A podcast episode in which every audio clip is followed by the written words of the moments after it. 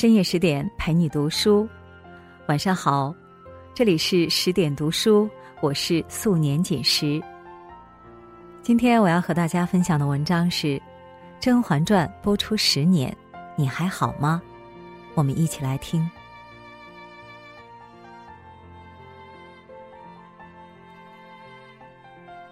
古人言：“浮云一别后，流水十年间。”你能否想象，电视剧《甄嬛传》开播已是十年前的事了？十年后，戏外的小主们纷纷发文纪念，用不同的方式回忆这段时光。娘娘抚今追昔，皇后恶搞报仇，沈眉庄问候所演的角色。安陵容表示还想演自己，锦汐姑姑记得碎玉轩放学后的快乐。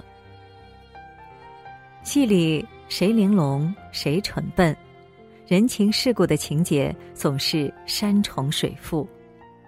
谁真心谁假意，人心叵测的故事最终柳暗花明。回想起来，一幕幕让人觉得韵味无穷。可做现实的古镜。若以慈悲之心重温这部剧，那些美丽善良的始终动人，而那些深恶痛绝的，如今看来也觉可怜。一些让人难忘的场景和台词，写着爱恨情仇的因果，带来人情冷暖的启示。秋光晴好，皇城巍峨。来自全国各地的官家女子云集在此。他们来这里参加选秀，选中的人将成为帝王家的美妾，从此一入侯门深似海。美女个个花枝招展，却也良莠不齐。有些人气定神闲，有些人做张做智。有些一看就属于天生丽质，还有些开口便知是庸脂俗粉。安陵容家住的远，他来晚了，匆忙中撞上了选手夏冬春。那夏冬春拿眼睛将安陵容上上下下打量一番，讥笑她衣饰寒酸，然后开始拼爹。得知安父只是小县城，夏千金更对他各种羞辱，甚至要求下跪道歉。甄嬛实在是看不下去，走上前去，三言两语绵里藏针，将夏冬春气焰压下，帮安陵容解了围。甄嬛去枝头折回一朵海棠花，替安妹妹缀于发间，又善意开导。先敬罗衣后敬人，世风如此，到哪儿都一样。安陵容衣裳简朴，姿色也算不上一流，被刷下来时，并没有把沮丧之意显露于脸，反而面带微笑，磕头辞谢，表达心中感恩。太后对他产生了好印象。这时，恰巧一只蝴蝶翩翩飞来。栖在他发间的海棠花上，因为情绪管理得当，也因为一朵脱俗的海棠花，最终让安陵容入选。小小的一个细节，有时足以逆转一个人的命运。先敬罗衣后敬人是古代一句谚语，指世间的庸庸俗众喜欢以貌取人，从来都是注重衣着。忽视品德，难用平等心看待人事。其实天下万物平等，万物皆有可爱之处。如果有所巧思，能够别出心裁，蒲柳之姿未必不会胜过鹅儿雪柳黄金缕。就像前阵子某次国风活动中，在满屋子的烛光宝气中。李子柒的一支竹叶发簪，让人眼前一亮，心间清凉。这部剧里，安陵容的海棠花与之有着异曲同工之妙。他的选秀际遇又可以带来启示：你若盛开，蝴蝶自来。保持微笑的人，运气总不会差。而蛮横轻狂的夏冬春，没多久就被华妃赐了一丈红。人情世故的事，既然难周全所有人，就只能周全自己。后宫如职场，有三头六臂的白骨精，也有浅薄单纯的傻白甜。有人为生存，有人求荣华。所有的明争暗斗、为虎作伥，不过是为名利二字；所有的苦心孤诣、隐忍牺牲，也不过是为周全二字。这部剧中，温实初重情重义，一路护甄嬛周全；华妃一生狠毒跋扈，自己死到临头还想着周全家人。甄嬛与沈眉庄这对姐妹。一起进宫，抱团取暖，患难中互相周全。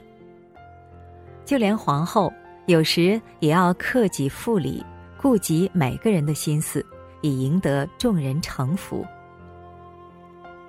有一集当中，眉庄小主被人诬陷造成假孕，惹得龙颜大怒，将她幽禁宫中。这时候，大家都以为。深得皇上宠爱的甄嬛定会替好姐妹求情。事实上，她并没有这样做。这倒不全是为了明哲保身而罔顾昔日姐妹情深，而是因为她清醒的认识到，有些事，信与不信，只在别人一念。与其絮絮叨叨惹皇上不痛快，倒不如安安静静的做好自己分内的事。还有一集，皇上忙于西北战事，甄嬛拎着点心盒子去书房请安。这时候，刚吃了闭门羹的齐妃正转身离开。她自以为是的认定，别人总归也是同等待遇，便提醒甄嬛不必上前烦劳，语气里夹着冷嘲热讽。甄嬛不恼也不辩，淡淡一笑。道一声谢，在苏公公的恭迎下走进书房。因为他懂事、知情识趣，皇上恩准他一人出入书房。刘珠回头，看见之前还得意洋洋的齐妃，脸色瞬间变得尴尬无比。甄嬛身姿袅袅的挪步，又云淡风轻的丢了一句。人情世故的事，既然难周全所有人，就只能周全自己。江湖难闯，后宫难混，人总是自己做出来的，脸往往也是自己丢掉的。拎不清的人，做事从不分青红皂白，有时两面三刀，还会把脸面凑上去丢。玲珑剔透的人，善良而不失锋芒，明白世路崎岖，行得去处让三分的道理。人活一世，有时周全别人，有时被别人周全。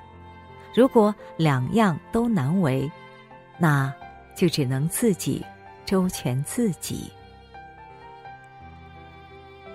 无不可过去之事，有自然相知之人。重温《甄嬛传》，我留意到养心殿内挂有一副对联：“无不可过去之事，有自然相知之人。”皇帝拥有至高无上的权力，也有独步天下的孤独，因此他比谁都渴望能够遇见知心人。那年杏花微雨，他漫步御花园，遇见秋千架上的烂漫少女。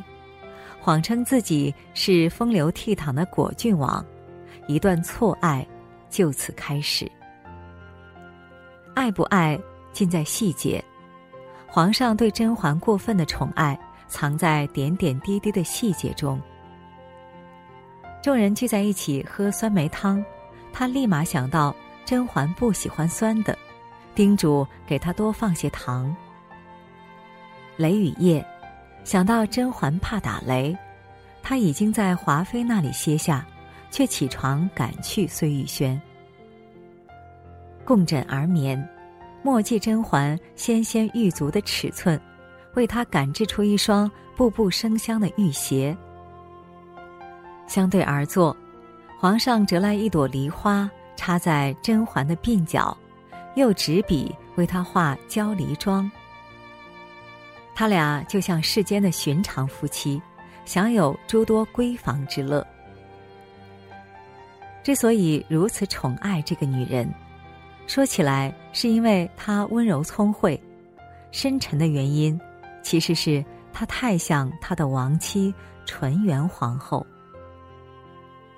临睡前，读到苏东坡的“十年生死两茫茫，不思量，自难忘”，他便想念阴阳相隔的亡妻。他有时会在梦中呓语，喊他当年的小名婉婉。前朝政务的劳累，后宫纷争的烦扰，让他心中苦闷难以排遣，便执笔对亡人倾诉。寄语婉婉爱妻，念悲去，独于思良苦此身，常自魂牵梦萦，忧思难忘。他始终觉得，这世间只有逝去的婉婉，懂他，理解他。体谅他，这份可遇难求的懂得，让他发出“除却巫山非云也”的感慨。字里行间情深意切，不可谓不深情。只不过他对一个人的深情，对另一个而言却成了寡情。纵使后宫佳丽三千，也难匹知己一人。皇后的贤惠。华妃的妩媚，甄嬛的灵慧，都敌不过心中挚爱的那份懂得。一句“婉婉泪倾”，伤透甄嬛的心。她恍然明白，从遇见到当前，所有的情爱与时光都错付了。任凭自己如何用心，也不过是别人的替代品。懂得之人难遇。过去之事难忘，君王将相如此，平民百姓亦如此。夫妻之间，随着年岁一起加深的，有时并非信任，反而是猜疑。在这部剧中，皇上后来怀疑甄嬛与十七弟果郡王有染，他命他带上毒酒，请果郡王前往桐花台共饮。桐花台上一壶酒，成为两个人的情伤。这场酒宴对皇上而言是博弈，要么借甄嬛之手除掉新患，也算飞鸟尽，良弓藏；要么鸿门宴杀掉主宾二人，赔了夫人又折兵。甄嬛没有选择，只能携酒前往。他按下无毒的红色鸡括，斟了一杯，递给果郡王；又按下有毒的绿色鸡括，斟了一杯给自己。这般境遇下，已经无需多言，也不必多问，因果缘由，彼此都已明了。值得诉之于口的，唯有直见性命的告别话。两人从当年的夕颜。说到眼前的合欢，从上一代的悲欢说到他俩自己的离合。他望向窗外，说：“今晚是十七，月亮都不圆了。”当他举起自己面前那杯酒时，他说：“外面风大，你先把窗户关上。”对这个富有想象空间的桥段，有人认为，他让关窗。他就照做，其实两人心照不宣，是给对方调换酒杯的机会。进一步说，他也在博弈，赌对方会不会调换酒杯。这样理解，也许没有错，但是我不愿意这样想。虽知世态炎凉，人心叵测，但仍相信世间留有真心真情。甄嬛与果郡王自始至终坦诚以待，所以对这个细节，我愿意这样理解：心境凄凉的甄嬛宁愿自己赴死。也不想亲手毒死果郡王，而果郡王知道自己难逃一死，他不想让甄嬛为难，便自觉动手，护挚爱与周全。被逼迫着毒死深爱之人，甄嬛保全，却也肝肠寸断。他悠悠叹道：“花落了。”桐花台上预示一夕之爱的夕颜落了，心扉上代表两情相悦的合欢也落了。突然草中有一句说得好：“人心不待风吹而自落的花。”人心经不起试探，人性经不起考验。故事里的人情经不起逻辑的推敲。花既落，心便死。从那以后，甄嬛变得冷面冷心，彻底踏上复仇之路。多行不义的终将自毙，谋害他人的也丢了卿卿性命。那些曾经明艳娇媚的花儿，健伟的健伟，凋零的凋零。后来皇上死了，甄嬛。当上了太后，她终于成功，因为如愿以偿。但，也失败了，因为这一路走来，她失去了深爱的人，自己的初心，真正想要的生活。最终走出情场迷局的，似乎唯有果郡王一人。原著《甄嬛传》的作者心怀慈悲。没有让这样一位美好又不争的人轻易死掉。关于果郡王的真相，书里写道：原来那日，皇帝让甄嬛赐毒酒给果郡王。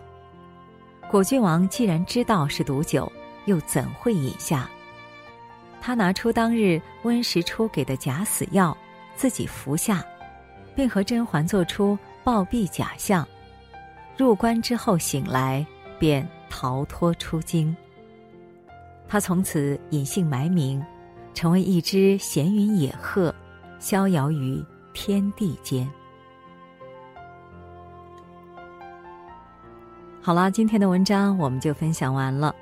更多美文，请继续关注十点读书，也欢迎把我们推荐给你的朋友和家人，让我们在阅读里遇见更好的自己。今晚就是这样，祝你晚安，做个好梦。